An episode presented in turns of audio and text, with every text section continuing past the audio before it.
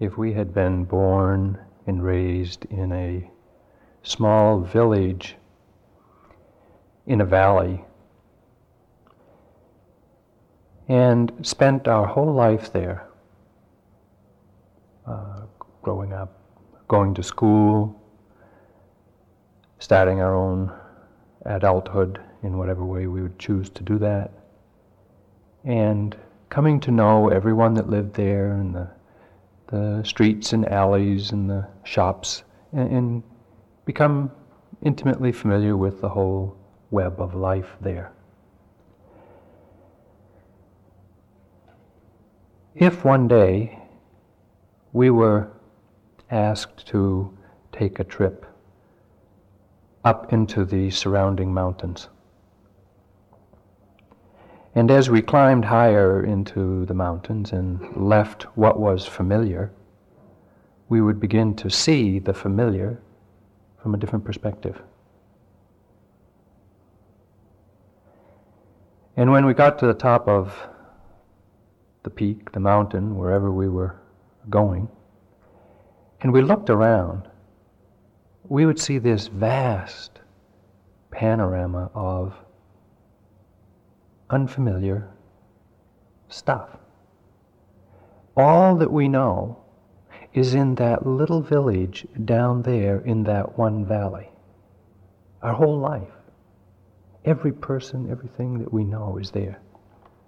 And yet we see its place in the bigger picture. It's just one of many villages in many valleys, and this uh, web of life that we had thought was so uh, fulfilling our whole life is just one small piece of what we now see to be true. We would have a different understanding of our life. But we would also have to go back down the mountain and go back home and, uh, you know, do the dishes and go to work in the morning. But the way we would live our life, doing the same thing at home, at work, at play, in that familiar village, might be very different. We would have a different understanding of what we were doing, how we were doing, where, where it all fit in the scheme of things. The knowledge gained from that perspective at the top of the mountain would inform our life, it would condition our life, it would transform our life. And when we returned home, things would be the same, but different.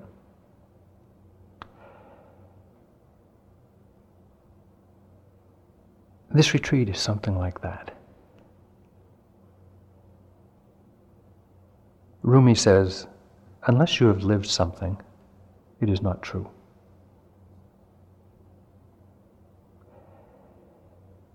When we ask, what is it we have lived here? What have we truly discovered here?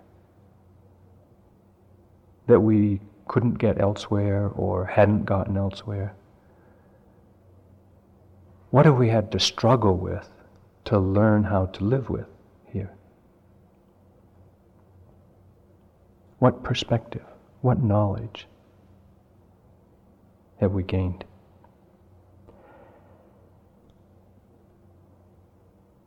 Vipassana means to see clearly, to see the inner characteristic and to see the underlying truth of things.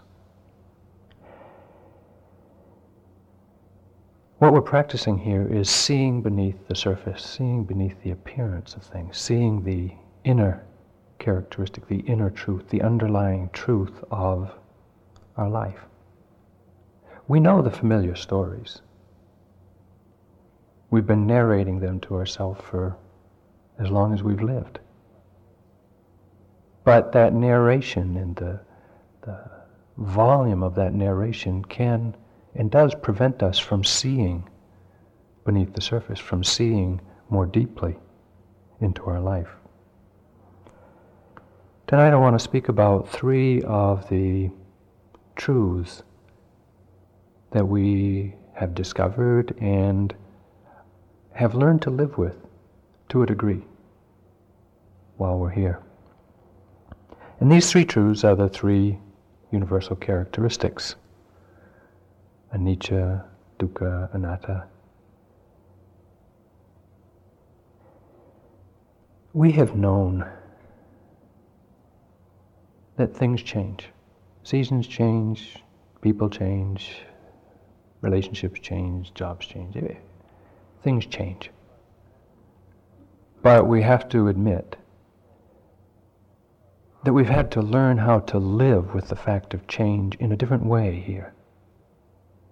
The change of the mind, the body, moment to moment. We have also known of dukkha, pain, dissatisfaction, feelings of insecurity or vulnerability. We struggle much of our life to, to, to get away from these feelings of insecurity and vulnerability. And yet we have been here for some time, looking this truth square in the eye and saying, Can I learn to live with this? How can I learn to live with this? And having to accommodate this truth.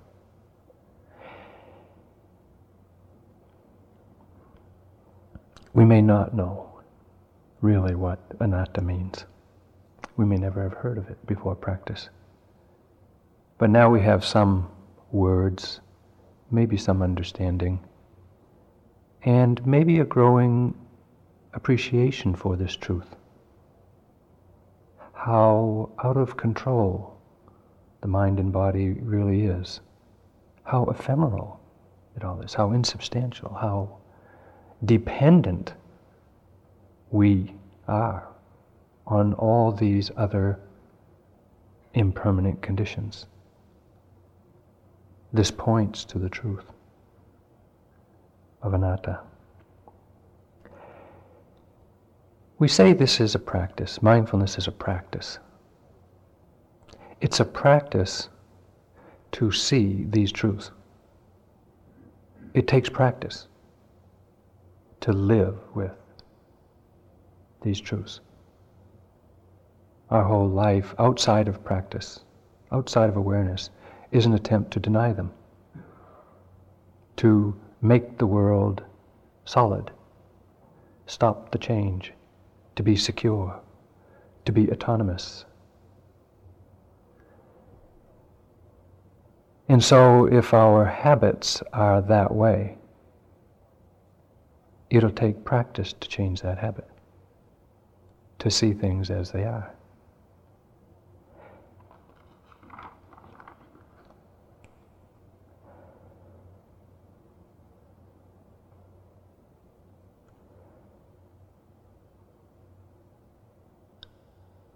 The Buddha began his teachings of his understanding of the truth, his realization of the truth. He began it by talking about the first noble truth, dukkha sacca, the truth of dukkha. I have mentioned before, I'll mention now, life is suffering is a poor translation of dukkha sacca.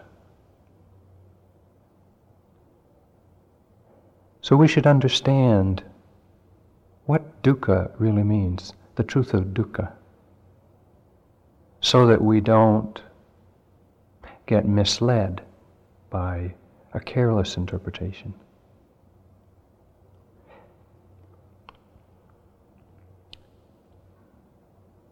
In my practice,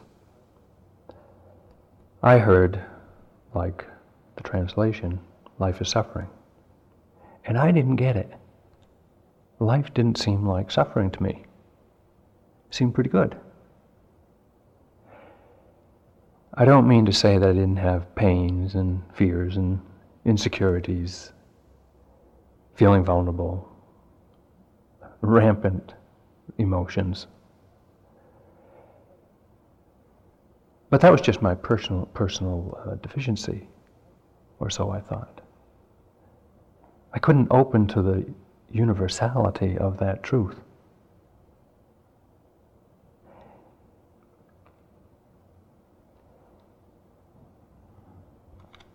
It's difficult to open to the truth of dukkha. We have to sit, you know, an hour at a time before we can finally say, the body hurts. The mind is hurting me or driving me crazy or whatever it is. But it becomes clear when we stop distracting ourselves or running away from the moment's experience, we see, oh, this experience is what the Buddha is pointing to as being dukkha. Now, what have we discovered dukkha means? Well, of course, dukkha means pain, unpleasantness of one sort or another. That's fairly obvious. This is definitely um, unsatisfactory, unsatisfying. It's not what we would choose.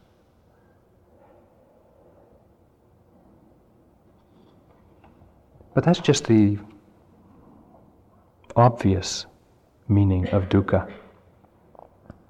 Ajahn Chah says there's, there's ordinary dukkha, and that's the pains, the aches and pains, and the, and the stuff that you can't get away from no matter what you do. But he says there is an extraordinary dukkha. And that is what is caused by clinging, attachment, or craving. All of the mental chatter that goes along with an unpleasant feeling, an unpleasant sensation in the body. That's extraordinary suffering. Suffering that, or dukkha that, we can begin to uh, learn to live with and to put aside and to not create for ourselves.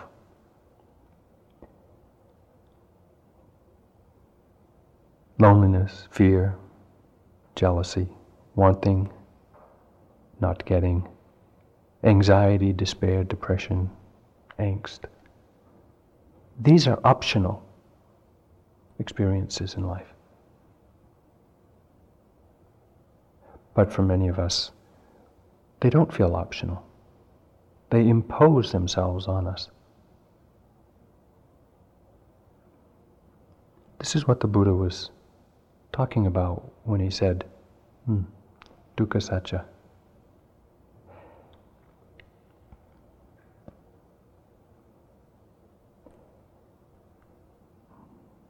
Pain, obvious pain obvious unpleasantness. There's another meaning to dukkha. And it's the meaning of being vulnerable, being insecure,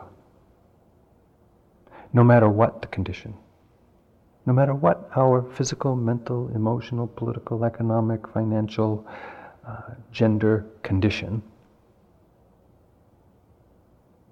we can't be sure that it's going to stay that way. There's no power in, on earth, in heaven or earth, that can guarantee to us that things will stay the same. And because of that, we suffer this feeling of being vulnerable, being insecure. Even if conditions now are good, acceptable, pleasant. Dukkha has the meaning that because it could change, this is dukkha. We're vulnerable.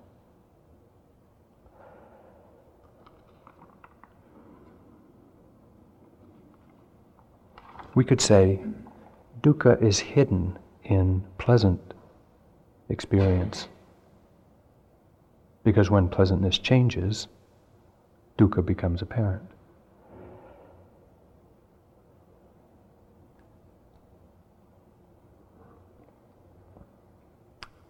A third meaning of the word dukkha refers to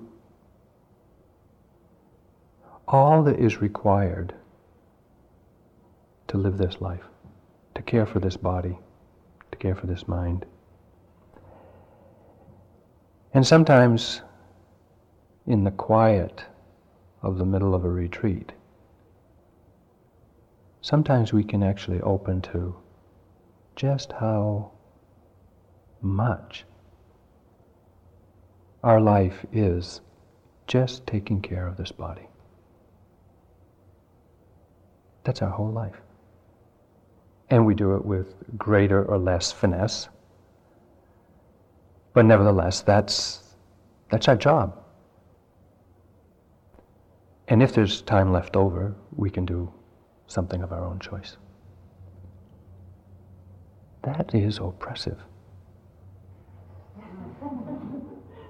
It's no secret. I just have to put words to the truth, as the Buddha did. He said, Take a look.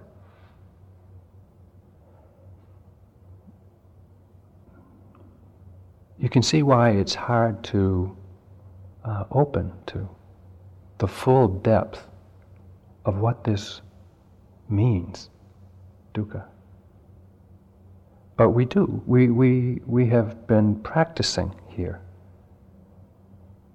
for five or five weeks or two and a half months now to try to understand how we can be at peace with this fact. How we can hmm,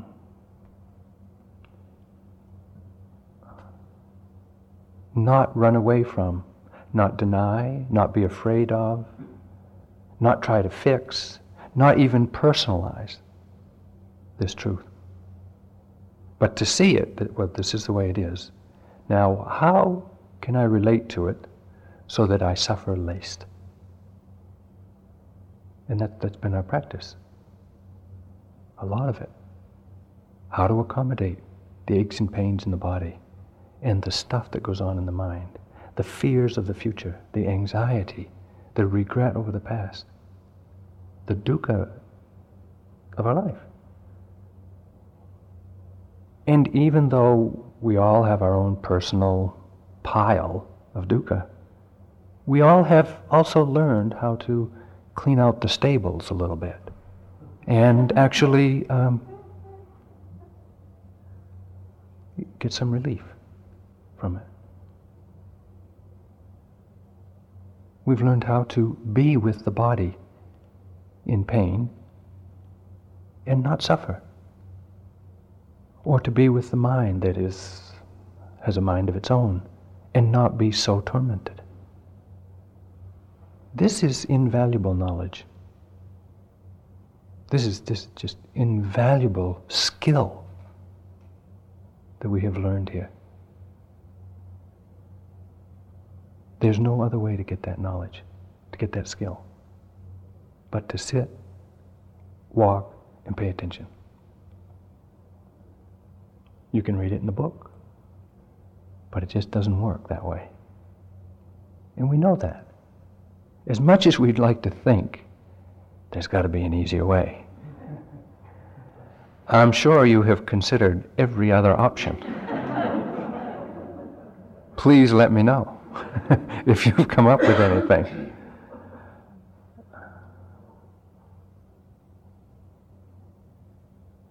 So we have learned a lot about the way things are and how to live with it.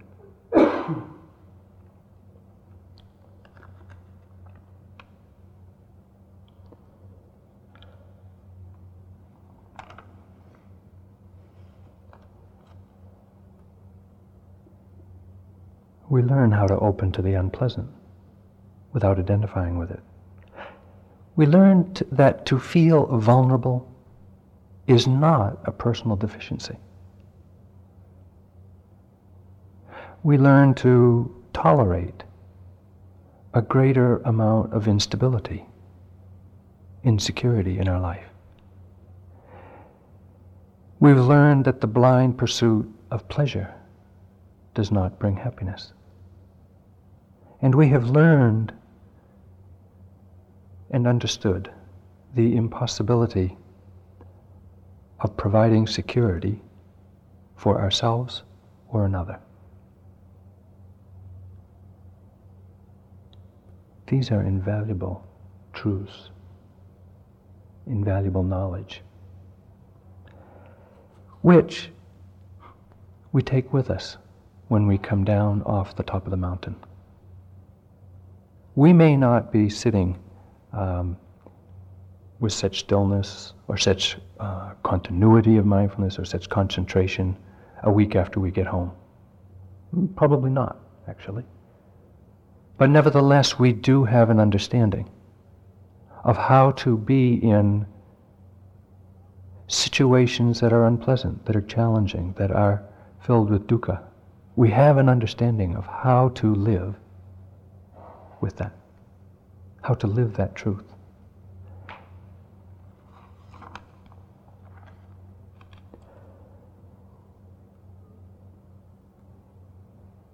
The second arena of knowledge, the second universal characteristic, the second great truth that we have struggled with, to learn to live with, is the truth of impermanence, the truth of anicca. If we look reflectively around the world, change is ubiquitous. Everything is changing all the time. So it's no secret. Yet, in our individual confrontation with life, we struggle to make things solid, to fix things, to know how it's going to be, to get commitments to, to create organizational and relationship structures to hold our life in place, to somehow to try to deny change. We love predictability. Just notice that feeling when the sign goes up lunch will be 10 minutes late. It's only 10 minutes. We love predictability. And when things don't go quite according to schedule, the mind goes into a flurry. The heart just goes off on its own. Anger, uh, frustration, resentment, whatever, whatever it is. Blaming somebody. Automatic. We suffer because of this. We suffer because it's hard to open to and live with the truth of impermanence. It takes practice. That's what we've been doing here. Practicing living with the truth that things change. Not according to our wishes. Whatever personal habits we have to deal with the unpredictability and the change works to a degree.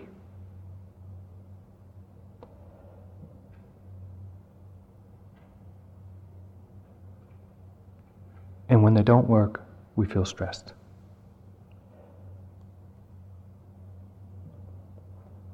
As we approach this end of the retreat, and it, it's coming, you've all seen it on the horizon somewhere. the fact of change is really looming big. We're, we're, we're, in transition mode now, or we will be soon. From here to there, from yogi to something else, from Massachusetts to a warmer climate.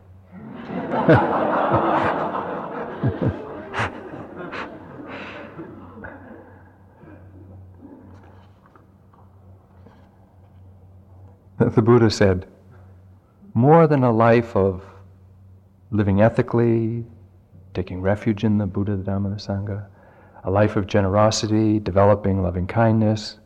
More than this is a single moment of seeing the truth of impermanence. A single moment.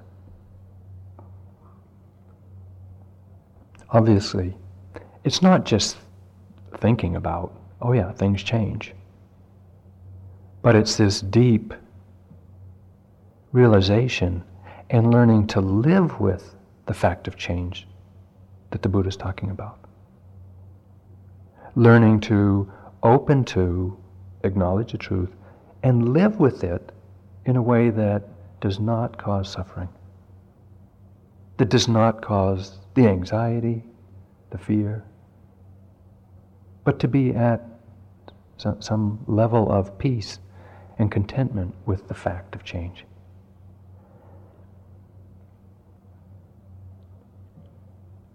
We know our experience changes moment to moment. Our sense of ourself changes moment to moment. Our practice changes moment to moment. And it's very unsettling, destabilizing to open to this truth.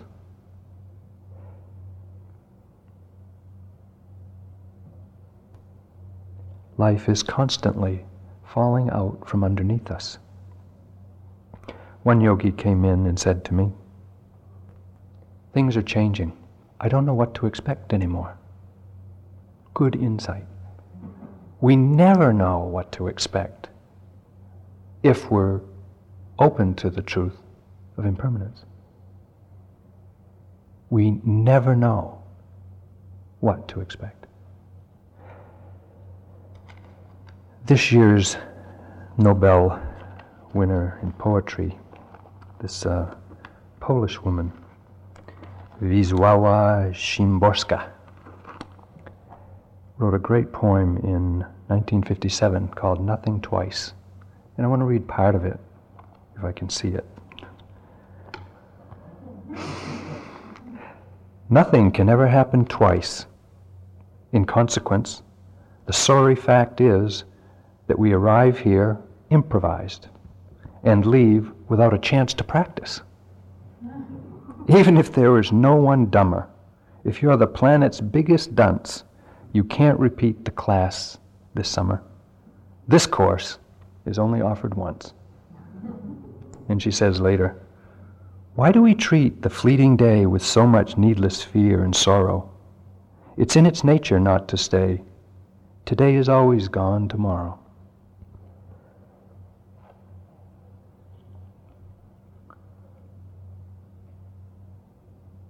Why do we fret so much about what will inevitably change? When we, and as we do, here learn to open to the fact of change, that we are always in transition.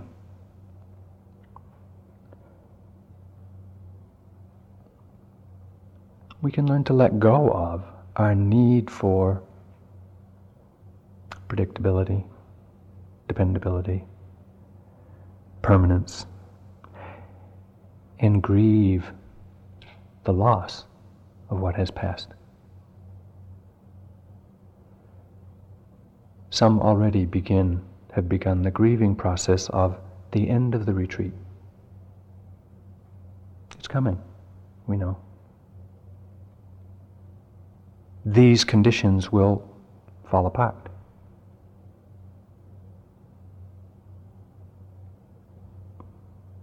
We have learned or practiced being able to feel the loss, grieve its loss, and be present for the next moment. This takes practice. It's not. Uh, it's not automatic. It's not easy even. But it's something that we have spent this time doing, learning how to let go, let be.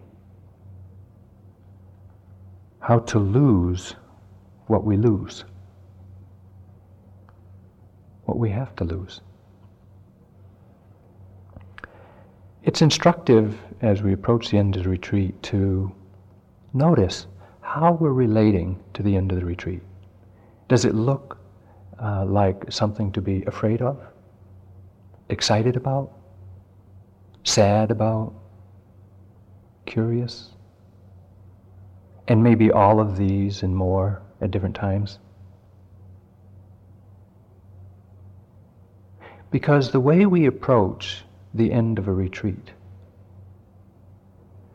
tells us a lot about the way we'll approach the end of a job, the end of a relationship, the end of our life. There's a lot to be learned in just this process of looking to the end, seeing it coming, and learning to relate to it in a way that acknowledges the truth of impermanence.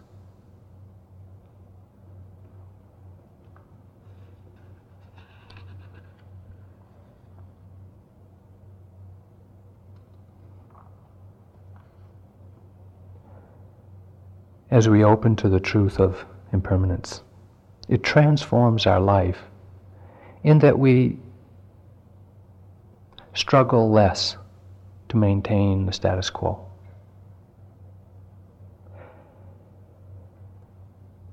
We can accept the fact of inevitable transformation. As things change, they're transformed. If we're awake to that process, if we cultivate an awareness of it, we can guide that transformation. If we deny it, run from it, fear it, the transformation will occur without our wisdom, without our participation.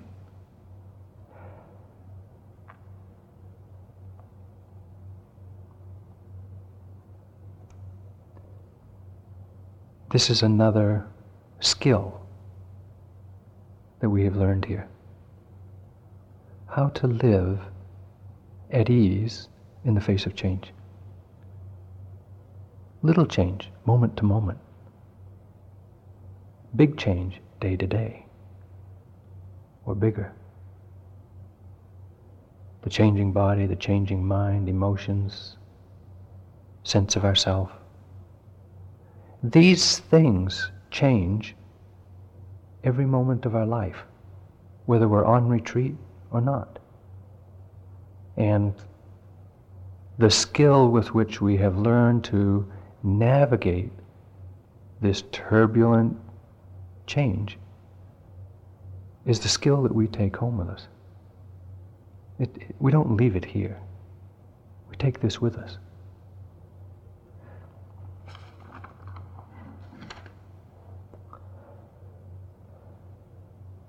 The third characteristic or the universal characteristic of all phenomena is anatta. And the literal translation seems to be selflessness or egolessness or no soulness. I think this is an unnecessarily frightening translation. Who can imagine being egoless, selfless, soulless? And so I believe that translation to be incomplete, misleading, and confusing.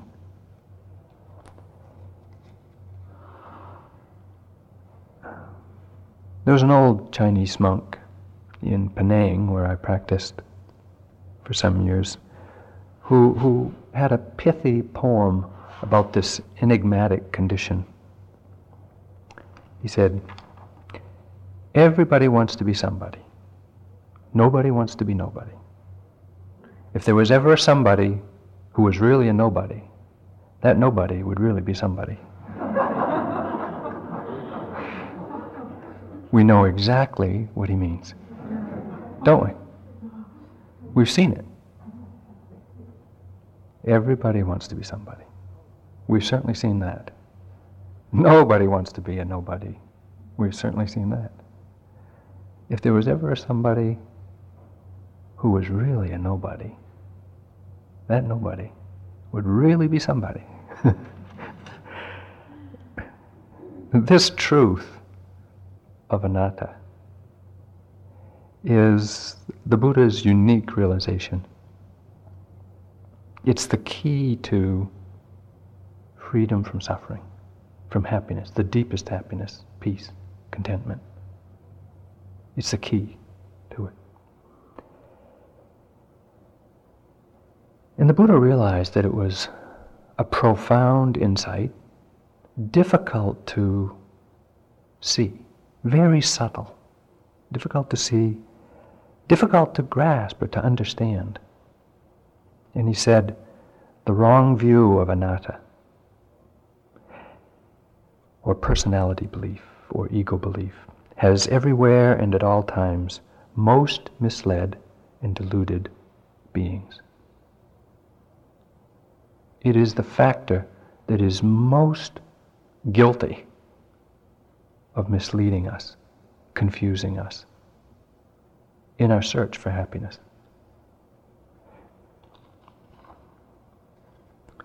So, what does anatta mean? And can we verify it or confirm it for ourselves through our practice? Have we seen this truth here?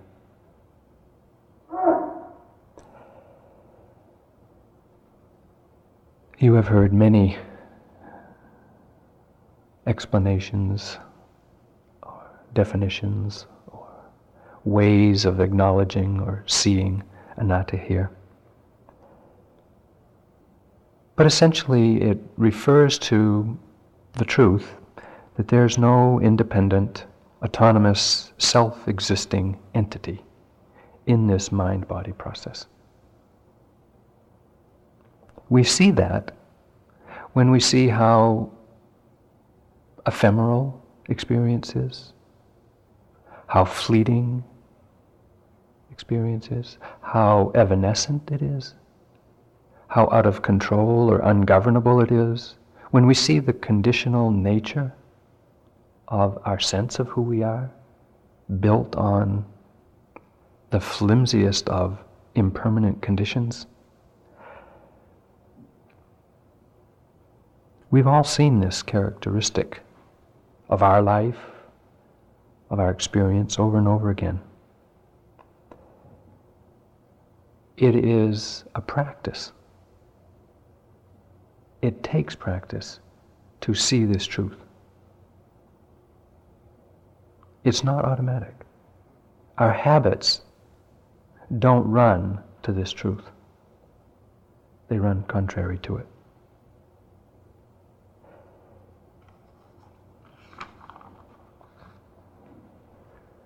we can begin to understand the truth of anatta, that there is no solid, separate, self existing entity in, in many ways in practice. So I want to mention a few of them.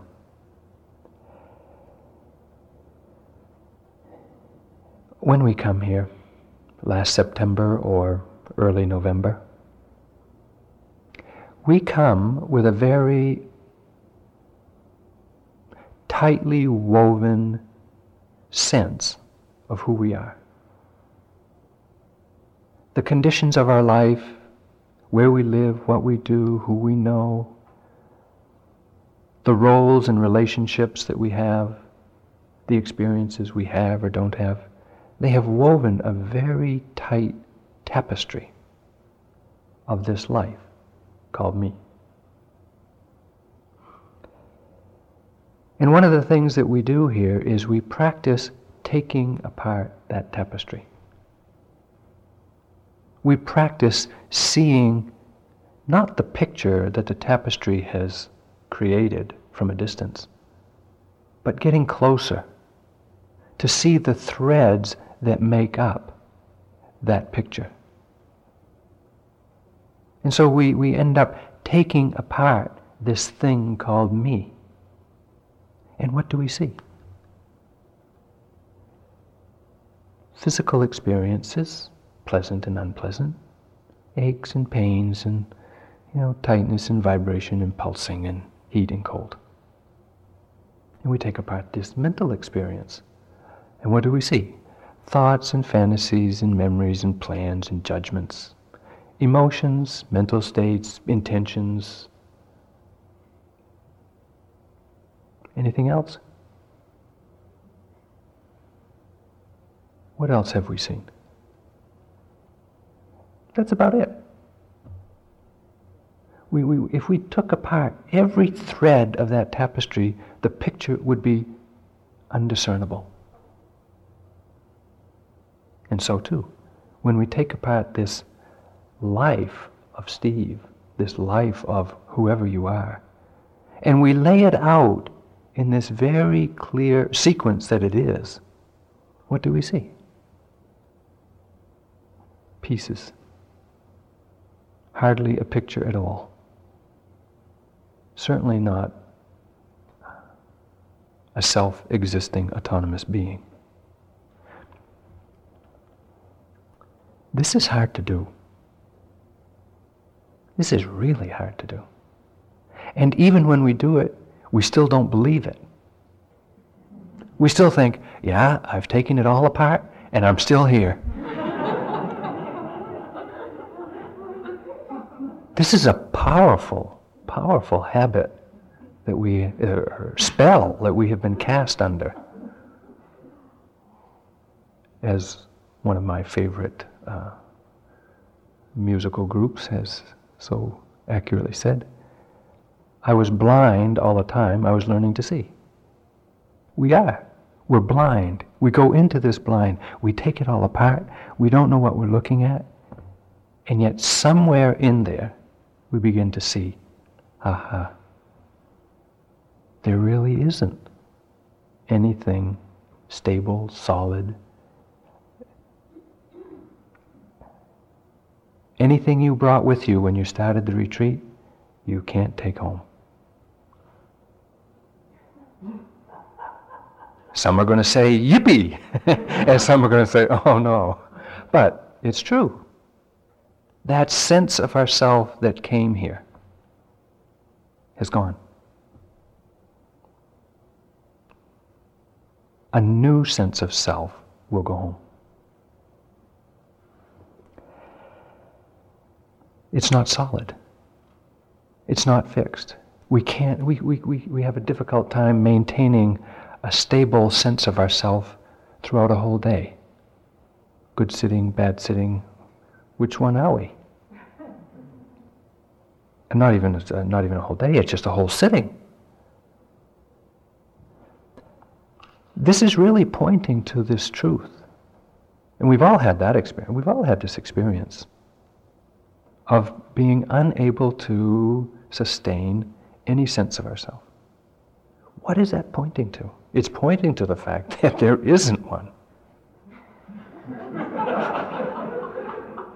Hard to acknowledge, though.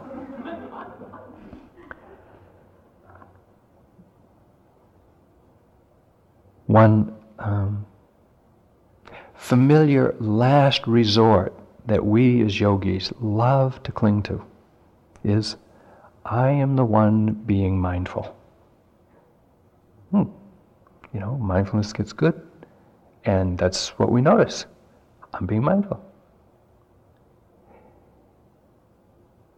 Sometimes we really open to the truth that mindfulness is just being mindful of itself. And it is destabilizing. It really shakes us up when we open to the truth that I am not responsible for mindfulness. Conditions, other impersonal conditions make it happen. And sometimes we get this glimpse, you know, you've all had it, I'll tell you, I'll show you.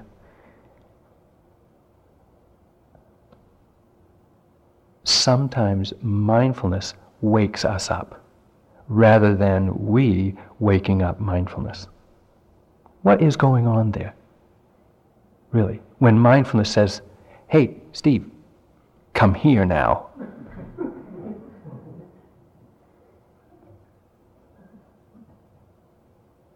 And we've all had that experience. We just find ourselves being mindful without even intending it. if we could truly understand what that experience means, we would see anatta. That's what it means. That's what it's pointing to. It takes practice to see it over and over again. Another um, way that we begin to confirm this truth of anatta is we notice how ungovernable our experience is, how uncontrollable, we might say.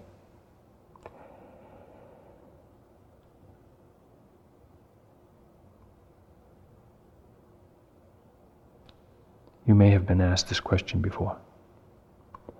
Can you control your body? Can you control your mind? We, you know, generally think, well, of course, sure, of course. But if we could, why wouldn't we say, okay, mind, be happy? And it would happen. Or, okay, body, don't be painful. We can say it. we don't control it. We, we don't we don't we can't make it happen. The body is, the mind is out of our direct control. It's ungovernable. It's due to other conditions that we experience, the mind and body that we do. What is this experience pointing to? Because we've all had that. We all know that. We've, we've been practicing living with the fact that we can't, we can't make it happen. We can't ever finally get it together, so to speak. There's no getting.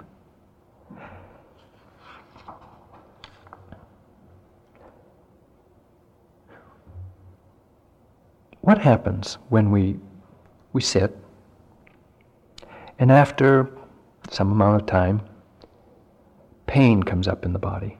And then we start this uh, decision making process.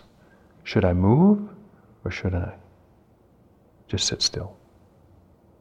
And uh, fear comes up and says, oh, I better move because I might hurt my body.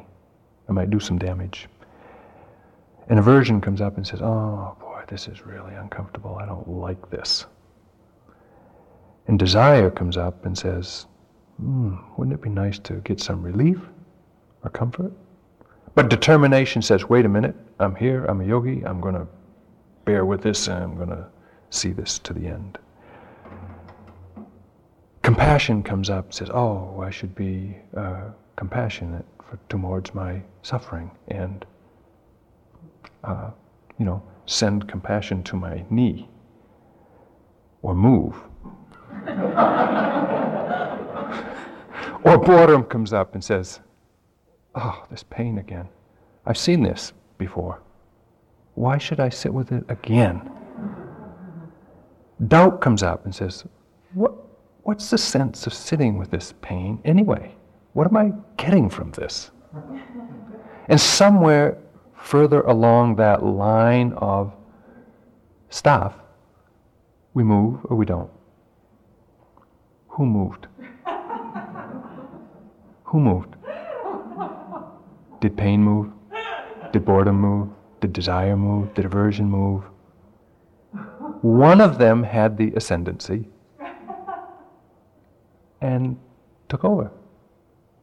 Can we say, oh, that's me? No. We see again and again how there really is no one home to make the decisions, to open the door, to close the door, to move or not to move. Other conditions rule the day.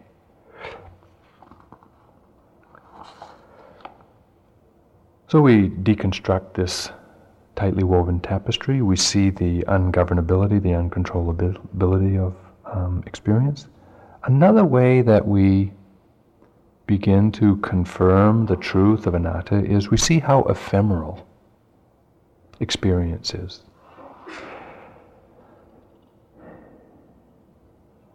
Initially, the body feels pretty solid. We know where the knee is, where the back is, where the aches and pains in the neck are.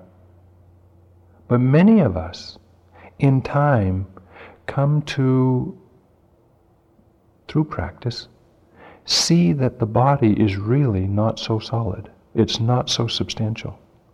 And in fact, when we try to put our finger on, so to speak, an experience, we can't.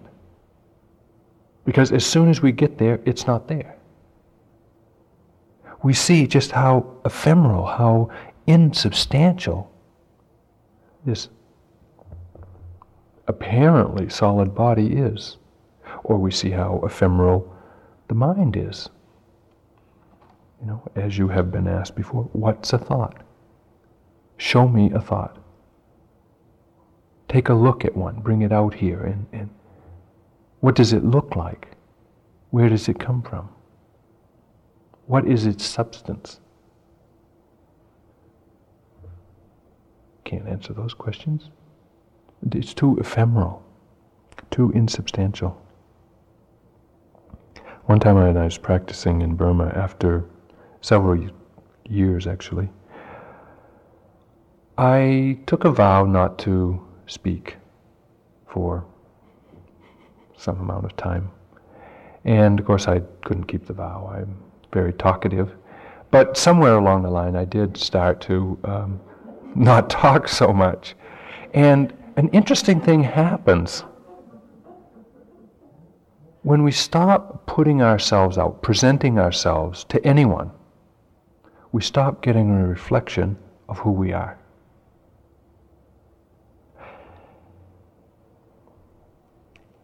And after some time, I felt very light, transparent, insubstantial, very ephemeral, so to speak. I felt naked.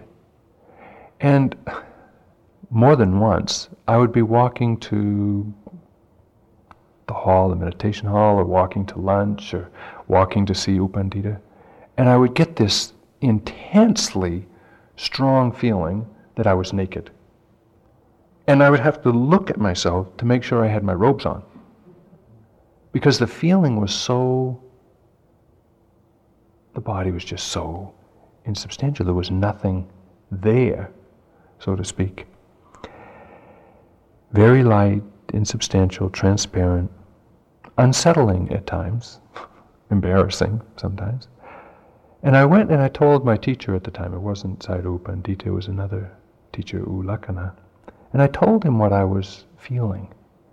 And he said, This is how you felt just after you came out of your mother's womb, before you got identified with the body, before you even knew you had one. We can take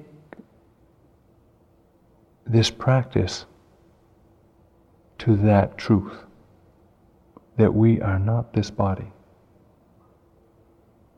and see just how insubstantial it really is, how ephemeral.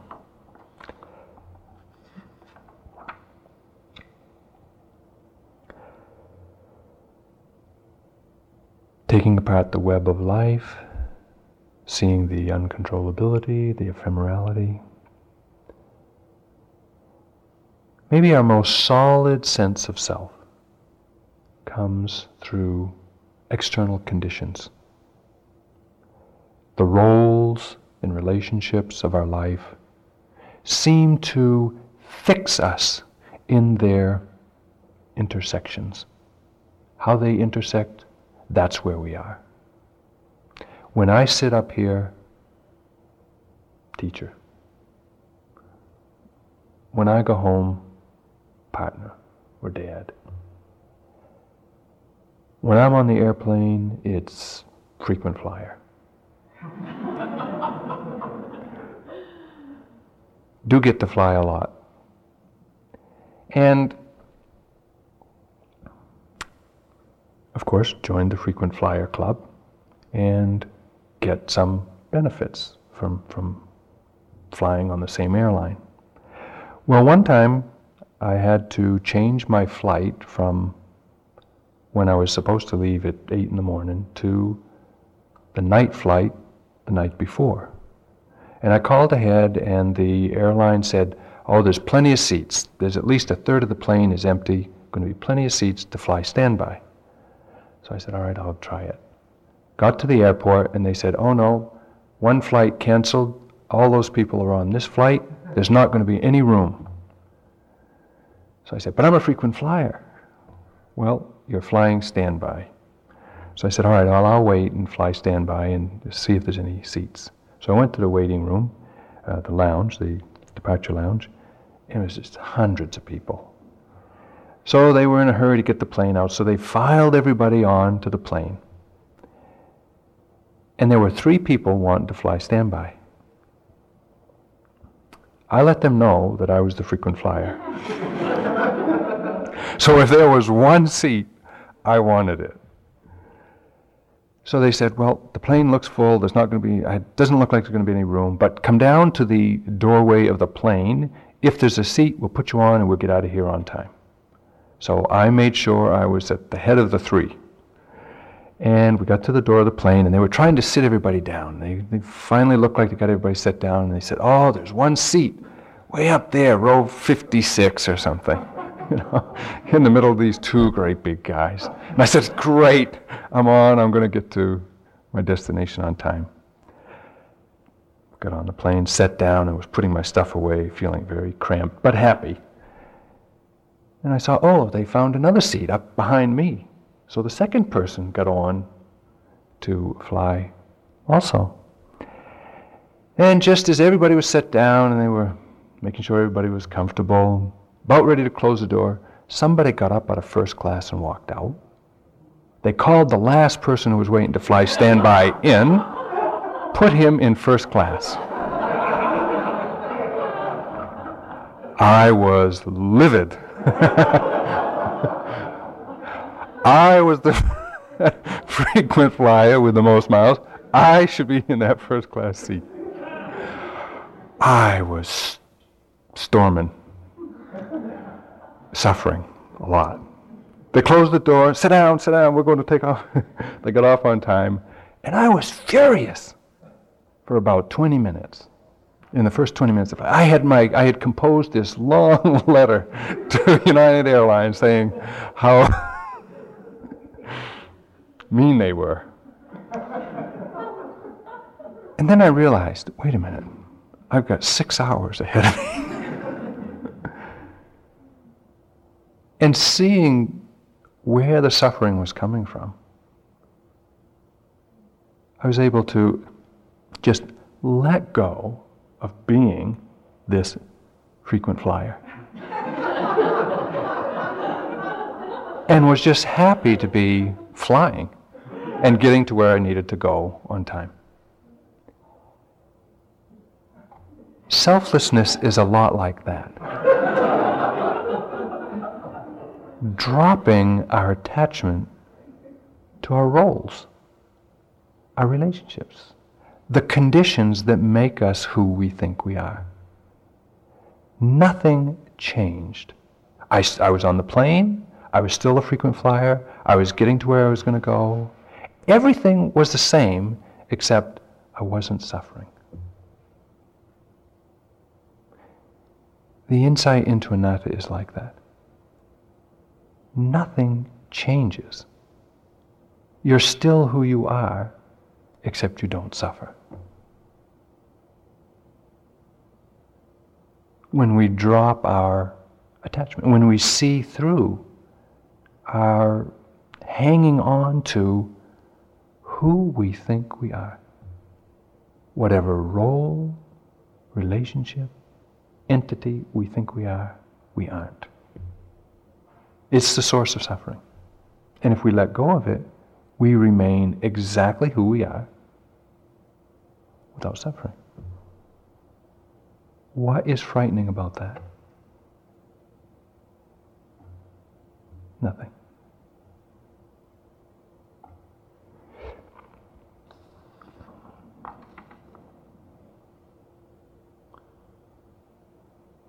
These truths impermanence, unsatisfactoriness, or vulnerability and insecurity, and this truth of essencelessness, ephemerality, conditionality. These truths take practice to see. We have been practicing now these truths. We all have seen them to some degree. It's extraordinary that we would do that.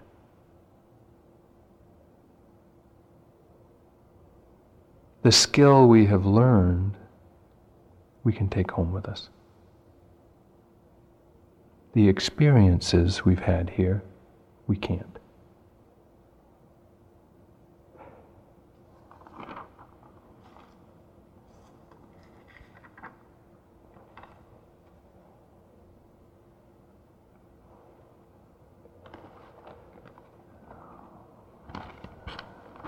This Polish poet had another short and very interesting poem, which it took me some time to understand was really about anicca, anatta, and dukkha. It's called The Three Oddest Words. When I pronounce the word future, the first syllable already belongs to the past. When I pronounce the word silence, I destroy it. When I pronounce the word nothing, I make something no non being can hold.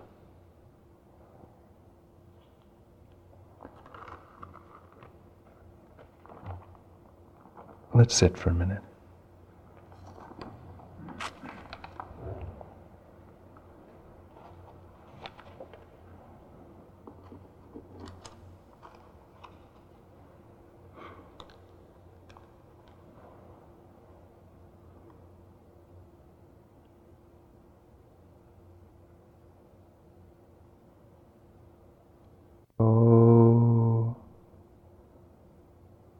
Conditioned things arise and pass away. And seeing this deeply brings the greatest happiness, which is peace.